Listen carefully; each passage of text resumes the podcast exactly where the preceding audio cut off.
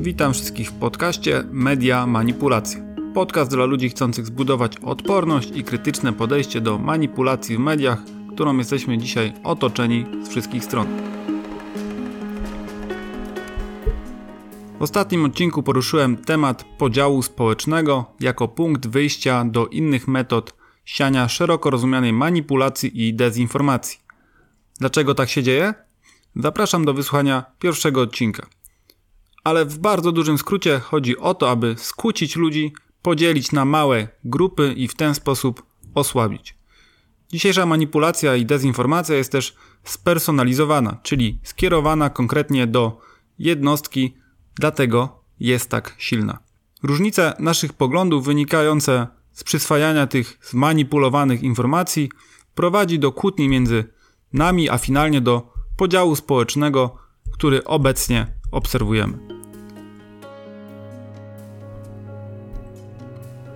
Tym odcinku opowiem o przeciążeniu informacyjnym, ale ponownie poruszę też temat podejmowania przez nas decyzji, który często będzie się przewijać w podcaście. Dlaczego? Ponieważ podejmowane przez nas decyzje są tylko pozornie nasze. W rzeczywistości jesteśmy bardzo mocno nakierowani na to, co mamy wybrać i jak mamy myśleć. Zapraszam do wysłuchania drugiego odcinka.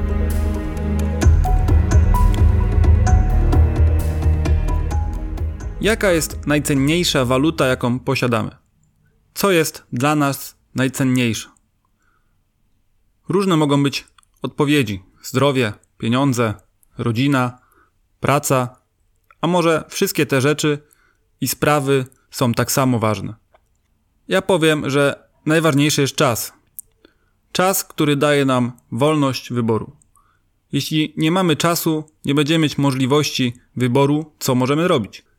Nie będziemy mieć czasu dla rodziny, dla swojej pasji, dla pracy, żeby zarobić tyle pieniędzy, ile chcemy, czy nie zadbamy odpowiednio o swoje zdrowie. Każdy z nas posiada jakąś ograniczoną pulę czasu do wykorzystania na tym świecie. Możemy go przedłużać, na przykład prowadząc zdrowy tryb życia. Ale nie mamy stuprocentowej gwarancji, że na pewno to się uda. Wydaje się, że najlepsze co możemy zrobić, oprócz oczywiście dbania o siebie, to wykorzystać najlepiej jak tylko się da czas, który mamy na co dzień. Brzmi to banalnie, ale niestety nie do końca tak jest. Nie będę tu opowiadać o stawianiu sobie celów do realizacji czy pisaniu szczegółowego terminarza czy harmonogramu, co kiedy mamy zrobić dla zwiększenia naszej produktywności. Swoją drogą, bardzo modne ostatnio jest zwiększanie produktywności i ogólna tematyka samorozwoju.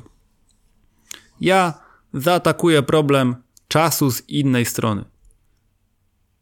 Jeśli tego problemu nie rozwiążemy, o produktywności czy samorozwoju nie może być mowy. To się po prostu nie uda. Problem czasu jest ściśle związany z manipulacją. Czas jest na tyle cenny, że inni robią wszystko, żeby nam go zabrać. I tu wchodzi właśnie najważniejszy złodziej czasu w dziejach ludzkości mass media, czyli wszelkie środki masowego przekazu. Ale zaraz, złodziej? Przecież nikt nam nie każe korzystać z mediów ani z internetu, telefonu, telewizji. To jest oczywiste, ale tak samo nikt nas nie zmusza do korzystania z prądu, samochodu czy innych współczesnych wynalazków. Spójrzmy jednak realnie i racjonalnie. Weźmy internet. W dzisiejszych czasach zdecydowana większość z nas korzysta z internetu i wszelkich jego dobrodziejstw. Jest to dzisiaj często nieodzowna część naszego codziennego funkcjonowania, chociażby związana z pracą zawodową. Pytanie brzmi nie, czy internet jest zły czy dobry, tylko czy to my korzystamy z możliwości internetu, aby dotrzeć do interesujących nas treści i informacji, czy oni wykorzystują internet, aby dotrzeć do nas, zdobyć informacje o nas i dopasować treści, jakie mamy czytać i przeglądać. A to wszystko pod naszą nieuwagę. I żeby nie kupić, ale zabrać nam czas, który jest sprzedawany dalej. No właśnie, czas.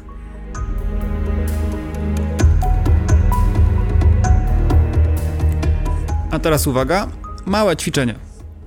Idealnie, abyście wszystkie odpowiedzi zapisali sobie na kartce, aby dało nam to lepszy pogląd. Bardzo przydatna będzie też aplikacja na telefon mierząca czas przed ekranem. Na telefony z iOS-em aplikacja jest zbudowana i nazywa się właśnie czas przed ekranem. Na telefon z Androidem jest coś takiego jak czasomierz aplikacji. Można też oczywiście pobrać darmową aplikację, która tego typu dane nam dostarczy. Zachęcam do tego, aby rzeczywiście zmierzyć się z takimi informacjami i zobaczyć, ile czasu nam każdego dnia przepada. Wykonaj to proste ćwiczenie, jeśli tylko to możliwe, teraz. Gdziekolwiek teraz jesteś i cokolwiek w tej chwili robisz, zatrzymaj się na chwilę myślami na tym momencie. Weź głęboki oddech, skup się i odpowiedz na pytania. Jakie były Twoje pierwsze czynności po przebudzeniu? Jak wyglądał Twój poranek przed pójściem czy rozpoczęciem pracy? Zastanów się, ile razy wszedłeś na różnego rodzaju media społecznościowe rano i w pracy. Czy oglądałeś dzisiaj telewizję? Słuchałeś radia? Ile czasu? Jesteś w domu, rozejrzyj się dookoła siebie, co cię otacza, co słyszysz.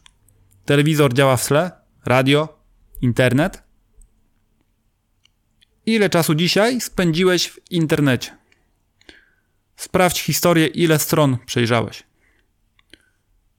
Możecie teraz zatrzymać na parę minut ten podcast i zastanowić się nad tym, a jeszcze lepiej zapisz na kartce swoje spostrzeżenia. I nie odkładaj jej, zaraz się przyda. Jestem przekonany, że większość z Was będzie mieć podobne odpowiedzi na pytania. U mnie mniej więcej tak to wyglądało. Obudził mnie telefon. Sprawdziłem szybko, czy ktoś do mnie nie napisał. Messenger, WhatsApp, mail. Śniadanie? O ile w ogóle, to w towarzystwie telefonu, czyli internet i media społecznościowe. Do pracy radio, w pracy telefon, mail, internet. Brak skupienia i ciągłe przeglądanie rzeczy nie mających związku z pracą. Kilkadziesiąt różnych stron według mojej historii. Do domu radio, setki reklam i banerów, które widzę za oknem po drodze. W domu internet i telewizja. Telewizja często lecąca w tle. Jest godzina 22. Właśnie przyjęliśmy dzisiaj około 34 GB danych, równowartość około 7000 e-booków. Gratuluję. To najwięcej danych w historii naszego istnienia. A przed snem, już w łóżku, jeszcze tylko szybki rzut oka na smartfon. To wszystko jest normalne, bo sam tak robiłem każdego dnia przez wiele lat. Moje przykładowe dane to 4 godziny 12 minut przed ekranem telefonu. Tylko telefonu. A co z resztą? Gdzie laptop? Gdzie telewizja? Gdzie tablet? Szaleństwo. Przykładowo, w trochę ponad 4 godziny jestem w stanie dojechać samochodem z Wrocławia nad morze. A ja zamiast tego skroluję Facebooka i oglądam, jak ktoś inny jest nad morzem albo w górach. Po czym wmawiam sobie, że nie mam czasu na taki wyjazd. To bzdura i okłamywanie samego siebie. Wróćmy jeszcze na moment do ćwiczenia. Teraz przemyśl, czego nowego dowiedziałeś się z tych wszystkich stron i telewizji. W końcu tylko dzisiaj odebrałeś całe mnóstwo informacji. Pamiętasz coś z tego? Potrafisz coś opowiedzieć? Co dzieje się w kraju i na świecie? W końcu odebrałeś informacje o równowartości setek książek. A co rano się dowiedziałeś z Facebooka? Co wczoraj i trzy dni temu? No właśnie. Ja kompletnie nie pamiętałem, a według licznika w moim telefonie spędzałem ponad godzinę dziennie na samym Facebooku. I nic nie pamiętam. Moja żona zapytała mnie pewnego dnia o sytuację związaną z koronawirusem w Polsce i na świecie. Żebym jej coś opowiedział, bo przestała ten temat śledzić i nic konkretnego nie potrafiłem powiedzieć. A czytałem o tym kilka razy dziennie. Tak wynikało z historii mojej przeglądarki. Przecież to kompletnie nie ma sensu. Każdego miesiąca możemy stracić setki godzin i nie wiemy, co wtedy robiliśmy. Przecież przykładowo, gdybyśmy przeczytali książkę, to pamiętalibyśmy o tym, prawda? Jednocześnie mówimy, że nie mamy czasu na spotkanie, siłownię, basen, naukę, zabawę. Nie mieliśmy planów na weekend czy urlop. Nawet mieliśmy listę rzeczy do zrobienia, a tego nie zrobiliśmy. Bzdura. Mój wniosek jest raczej jednoznaczny. Straciliśmy kontrolę nad własnym życiem. To media kontrolują nasz czas i nas samych. Przesadzam? Jeśli sprawdzicie sobie symptomy innych uzależnień, np. alkoholu, to utrata pamięci czy urwany film jest jednym z czynników alarmujących. Co z tego, że byliśmy na imprezie, bawiliśmy się, jak tego nie pamiętamy? Możemy sobie posłuchać od innych lub ewentualnie zobaczyć zdjęcia na telefonie, jeśli udało nam się jakiekolwiek zrobić. Pytanie, czy chcemy, aby tak było? Czy chcemy, aby ktoś lub coś kontrolowało nasz czas? Myślę, że zdecydowana większość z nas sama chce robić to, na co ma ochotę i być po prostu wolnym człowiekiem. Dlaczego więc tak nie jest?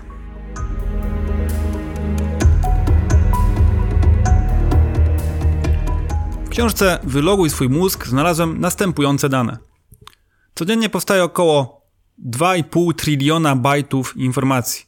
To w każdej minucie 187 milionów maili i 38 milionów SMS-ów. 400 godzin materiału na minutę z przesyłanych na YouTube'a. W tej samej chwili w Google wpisywane jest 3 miliony 700 tysięcy zapytań. Pół miliona tweetów, a na Tinderze jest przeglądane milion zdjęć.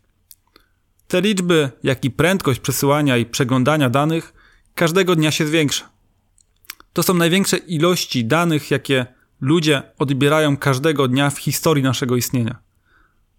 Natomiast, jak autor książki zauważa, mózg mamy dokładnie taki sam jak 10 tysięcy lat temu.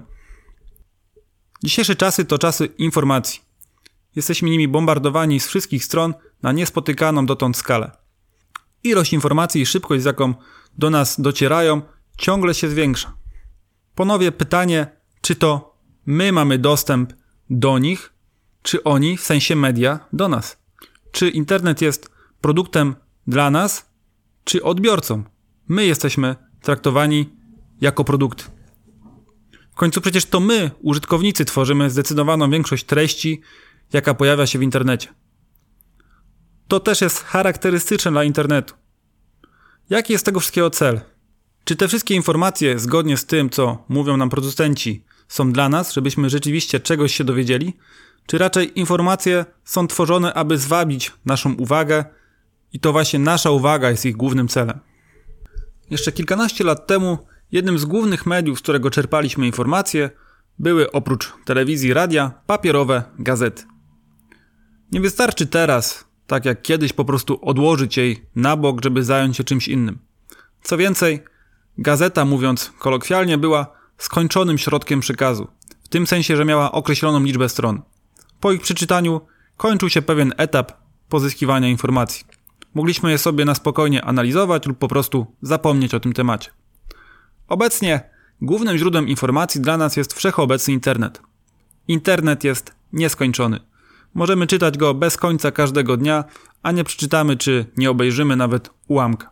Teraz, gdy każdy ma przy sobie smartfon z dostępem do internetu, a co za tym idzie praktycznie nieograniczony dostęp do mediów, większość informacji dostajemy kilka chwil po wydarzeniu lub możemy dane wydarzenie śledzić na żywo.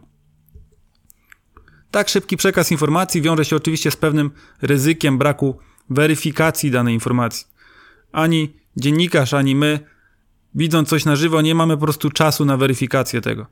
A może jest też pozytywna strona tego, bo sami możemy sobie interpretować dane wydarzenie w danej chwili, a nie czytać czy oglądać coś, co po paru godzinach lub odpowiednim opisaniu przez dziennikarzy może być zupełnie inaczej interpretowana. A może jest zupełnie inaczej? Media goniąc za oglądalnością karmią nas masą doniesień, tak zwaną tanią sensacją, która normalnie nie powinna mieć miejsca albo nikogo by nie zainteresowała. Myślę, że działanie mediów jest głębszym tematem na osobny odcinek, natomiast w tej chwili skupmy się na ilości danych i szybkości, z jaką do nas trafiają. W tym momencie nasuwa mi się pytanie: czy ludzie w ogóle są gotowi na tak wielką ilość informacji? Przecież gdzieś ta granica przyswajalności informacji przez człowieka musi być.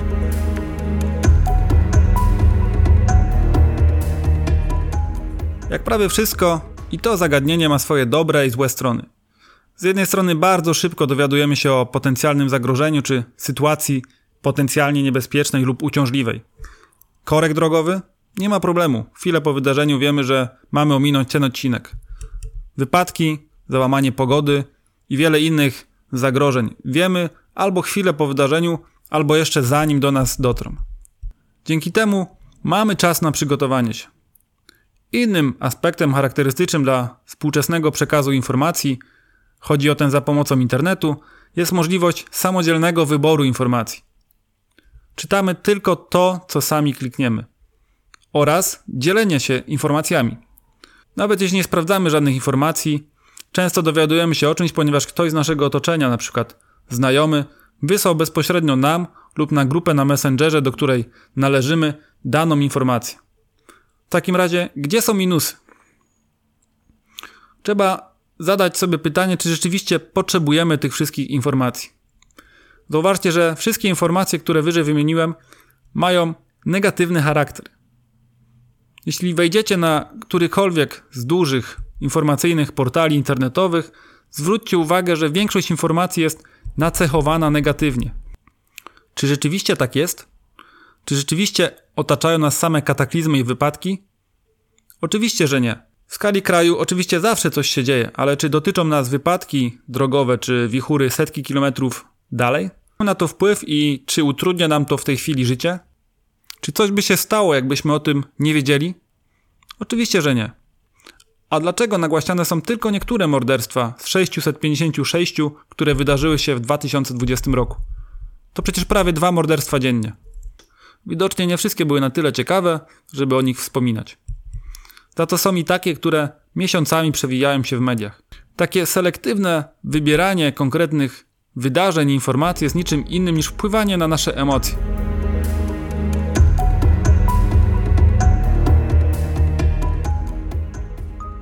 Pewne mechanizmy psychologiczne wykształcone przez naszych przodków sprawiają, że bardziej zwracamy uwagę na informacje negatywne. Dla nich to była kwestia życia i śmierci. Dla nas już niekoniecznie, ale mechanizm został. Dlatego widząc negatywną i pozytywną wiadomość w internecie na tej samej stronie, z dużym prawdopodobieństwem wybierzemy tą negatywną. Nieprzypadkowo te negatywne są tak mocno eksponowane na głównych stronach portali informacyjnych. Czasami wręcz w ilościach przytłaczających. Ostatnio na jednym z popularnych internetowych portali informacyjnych w ramce z informacjami z kraju i ze świata na 16 newsów 16 była negatywna. Cały przekrój negatywnych informacji.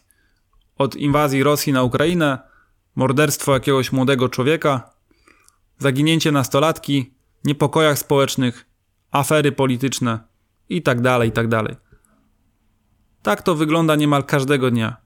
I oczywiście nie pozostaje bez wpływu na nas, nawet jeśli myślimy, że kompletnie nas to nie rusza. Wcześniej mówiłem o samodzielnym wyborze informacji, które chcemy czytać, bo przecież nikt nam nie każe czytać tych depresyjnych wiadomości. No właśnie, ale czy aby na pewno?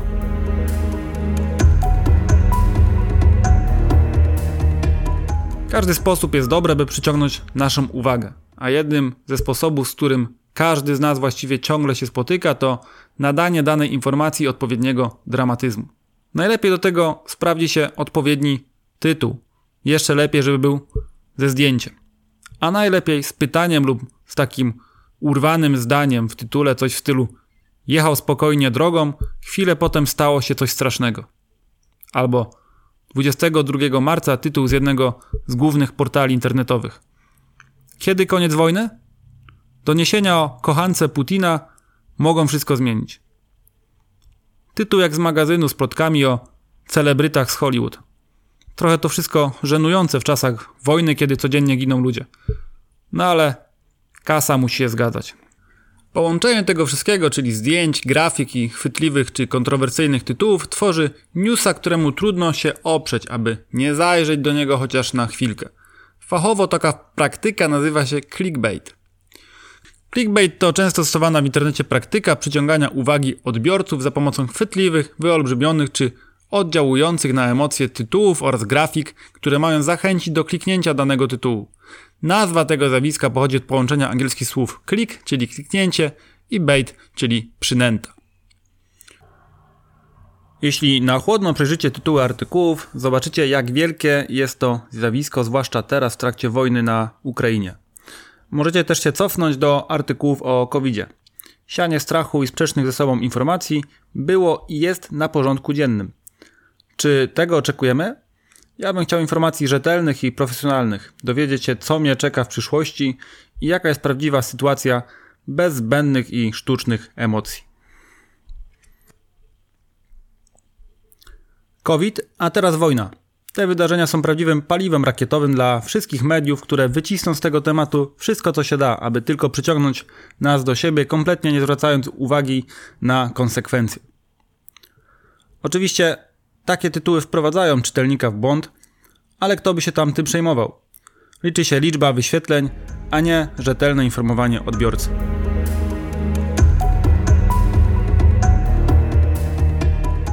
Udostępnianie informacji przez znajomych jest oczywiście świetnym wynalazkiem, ale jest też jedno ale.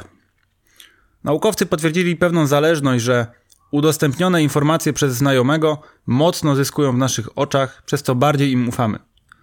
Wszystko jest dobrze, dopóki nasz znajomy nie padł ofiarą manipulacji i teraz udostępniając tą treść stał się w pewien sposób nieświadomym, współodpowiedzialnym manipulacji, a my łapiemy się na tym, bo przecież informacja jest od naszego znajomego. W dzisiejszych czasach właśnie w ten sposób, który jest niezwykle szybki, tani i skuteczny, rozpowszechnia się fake news, czyli informacje nieprawdziwe lub częściowo nieprawdziwe.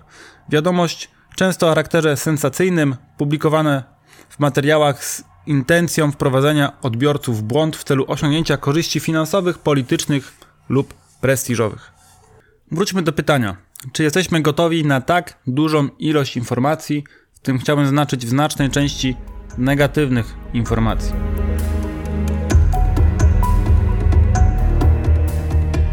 Ciężko szacować pojemność mózgu i opisać to w jednostkach takich jak określa się pojemność np. dysku twardego. Każdy jest inny i inną ma tolerancję na tysiące informacji, które każdego dnia do nas docierają. Jest mnóstwo ludzi, których np. życie w mieście przytłacza, między innymi przez przestymulowanie, nadmiar bodźców, który może nas przytłoczyć. Za to są osoby, które doskonale sobie z tym radzą.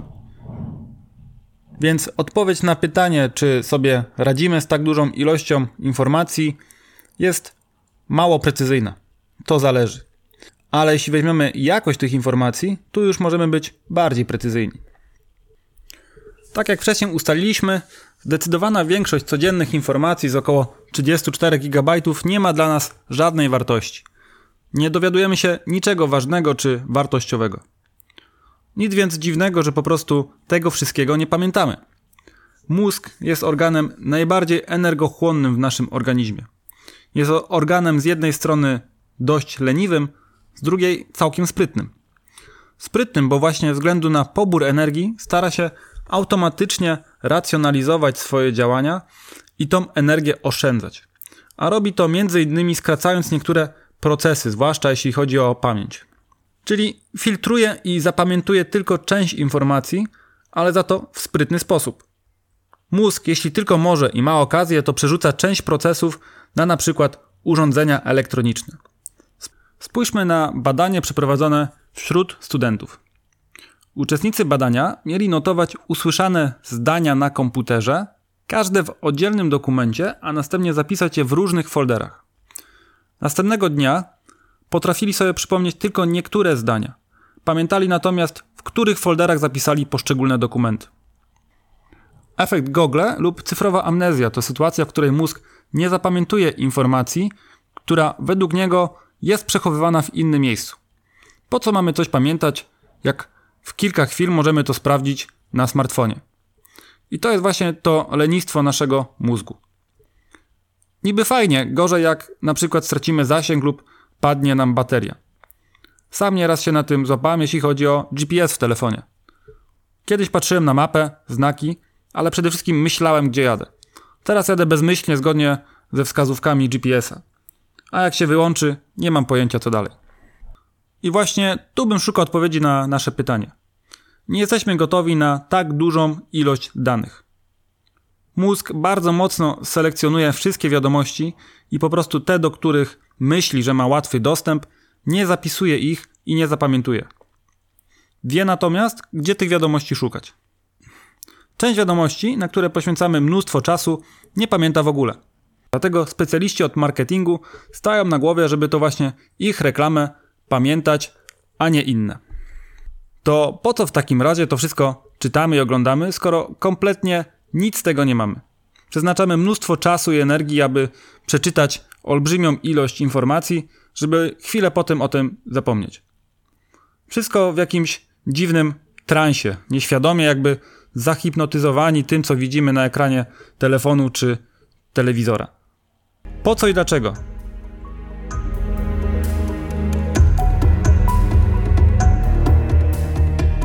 W mediach nic nie dzieje się przypadkiem. Cóż, jak nie wiadomo o co chodzi, to chodzi o pieniądze. I nie inaczej jest w tym przypadku.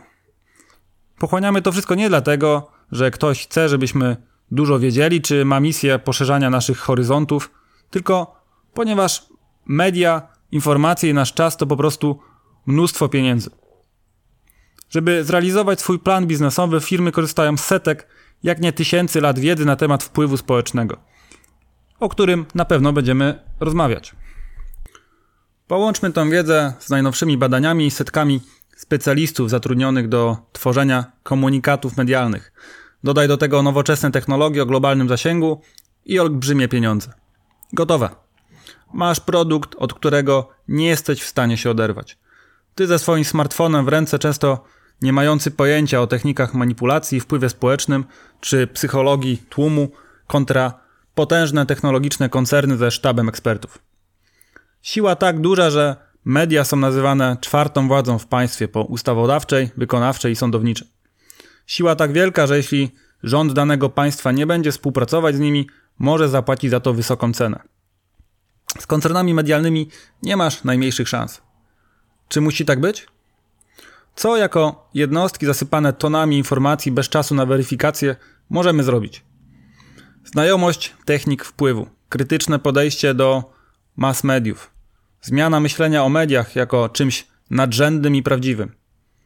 I tym się właśnie zajmiemy. Świadomym korzystaniem z niewątpliwie wspaniałego wynalazku, jakim jest internet, smartfon, telewizja. Oraz umiejętnym i krytycznym odbiorem informacji.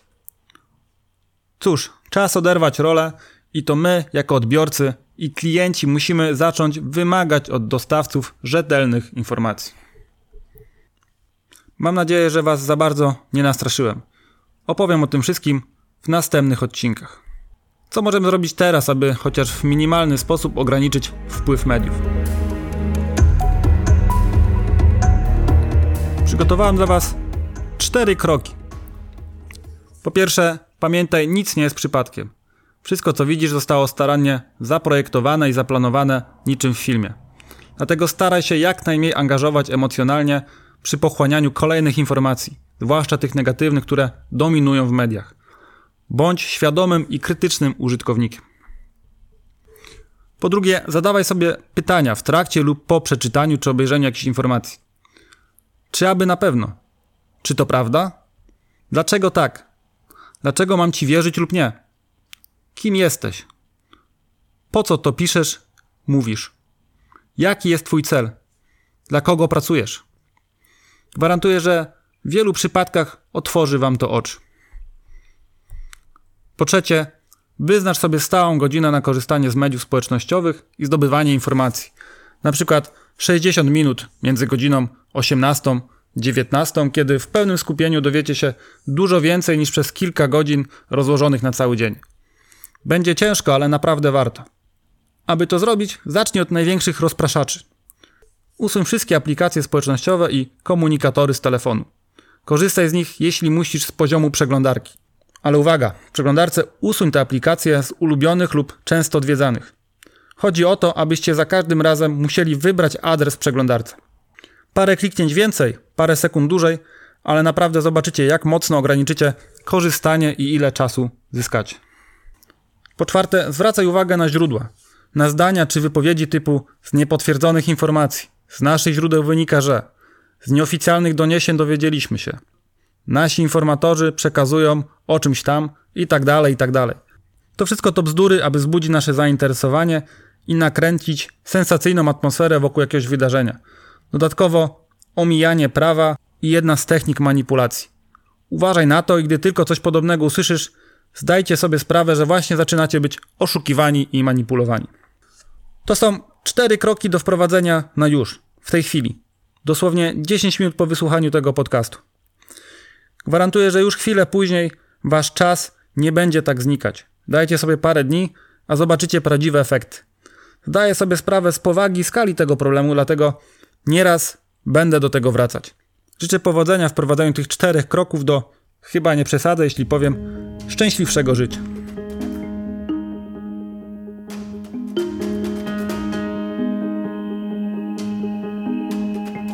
Dzisiaj to już wszystko. Dziękuję za poświęcony mi czas i zapraszam do kolejnych odcinków podcastu Media Manipulacja.